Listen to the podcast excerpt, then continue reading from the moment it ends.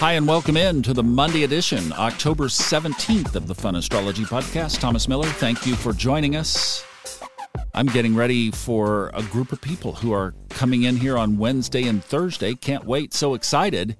And uh, according to the Weather Center, we are going to have a change of temperature. We have all the way down into the low twenties while these folks are here. Whoa! Well, as it turned out, weather-wise, we should have done this last week. The trees were just on fire, peaking a lot, and then there is a cold front coming, and it is going to be substantial.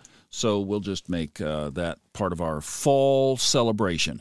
But as we look at the map of the chart this week, I've had something kind of interesting, because Venus and the Sun are within a degree and a half of each other, really about a degree of each other now.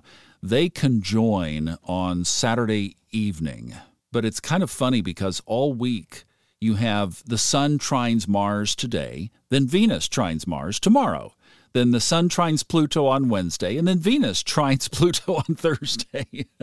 And then they conjoin on Saturday, and then on Sunday they both enter Scorpio together on the same day. So really this week, if you break this week down, it's really simple. What are the Sun and Venus aspecting one about one day apart, and then where's the moon? And we'll keep an eye on stuff to see if the little moon wobble thing that we talked about on Friday that maybe is in the twenty-one day window, we'll see what happens there.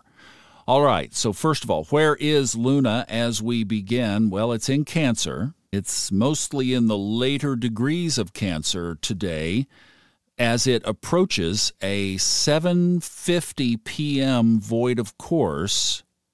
And then those of you who are night owls in the East Coast, twelve forty-five a.m., that moon moves into Leo. Of course, that's tomorrow. So we have the emotional wrapping up energy today, and then we have some fire energy back tomorrow.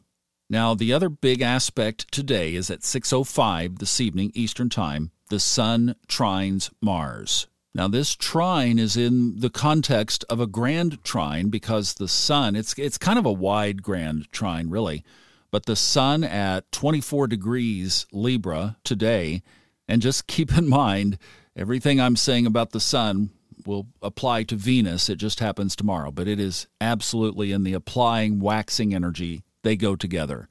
So this, let's just put them together. Sun, Venus at twenty-three and twenty-four degrees Libra. So this is an air grand trine. Then we go over to Saturn in Aquarius. That's at eighteen degrees. So that's why I say is basically you have this about six degrees apart, because then the third leg of the triangle is in Gemini. That's Mars at twenty-four degrees. So it's in a tighter aspect to the Sun, obviously, because it's exact today. Tonight, the Sun, Mars are tight. Saturn is a little bit loose, but we do have a grand trine. Now, it's a good thing that these bedfellows are in a grand trine and not a grand cross. We will take the trine aspects over the squares and oppositions. So what I like about this is it gives us options. Mars in Gemini, two dual, plural options. So as the Sun trines today and Venus trines tomorrow, just be looking at your options in areas related to your life in general. There's the Sun. In related to your relationships, to your partnerships, to your money, to your aesthetic orientations of incorporating beauty in your life. So what are a couple of ways that you could add one or more of those areas of life? Need more money? Look at what is a dual revenue source that you could incorporate under this trine. Maybe with Saturn in Aquarius, something related to the internet or technology that could be a second revenue source. Great energy to surf with this. Plus, Mars gives you that power. I mean, it always is that side of the coin that it gives you this amplification to take action and move in the direction that you want to go. And it's connected with the Sun in Libra, with Venus, the ruler of Libra, right there. I mean, this is a really rich aspect. Yeah, who knows what the mundane is going to be. We're not going to focus on that. We're going to focus on us. How can we steer our own ship? Now, I mentioned the squares and oppositions. We do have a couple of T-squares in the chart. We don't have a grand cross. These T-squares are separate. One of them is a little less impactive. It involves the moon. But the one that has a little more emphasis of what we might take note of is, here are the players. On one side, of course, the north and south nodes of the moon opposite each other, with Uranus sitting within four degrees of the north node of the moon.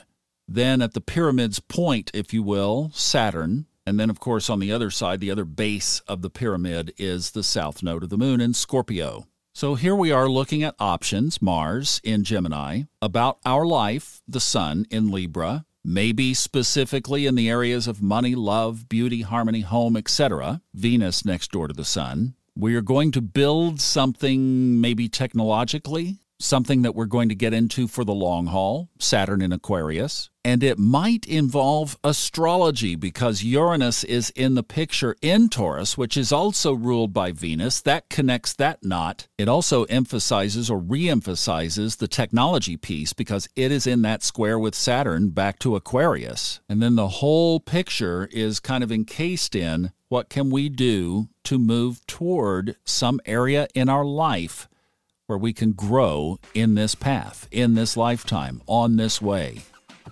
So sit down with your journal and put all of that together and see what comes up.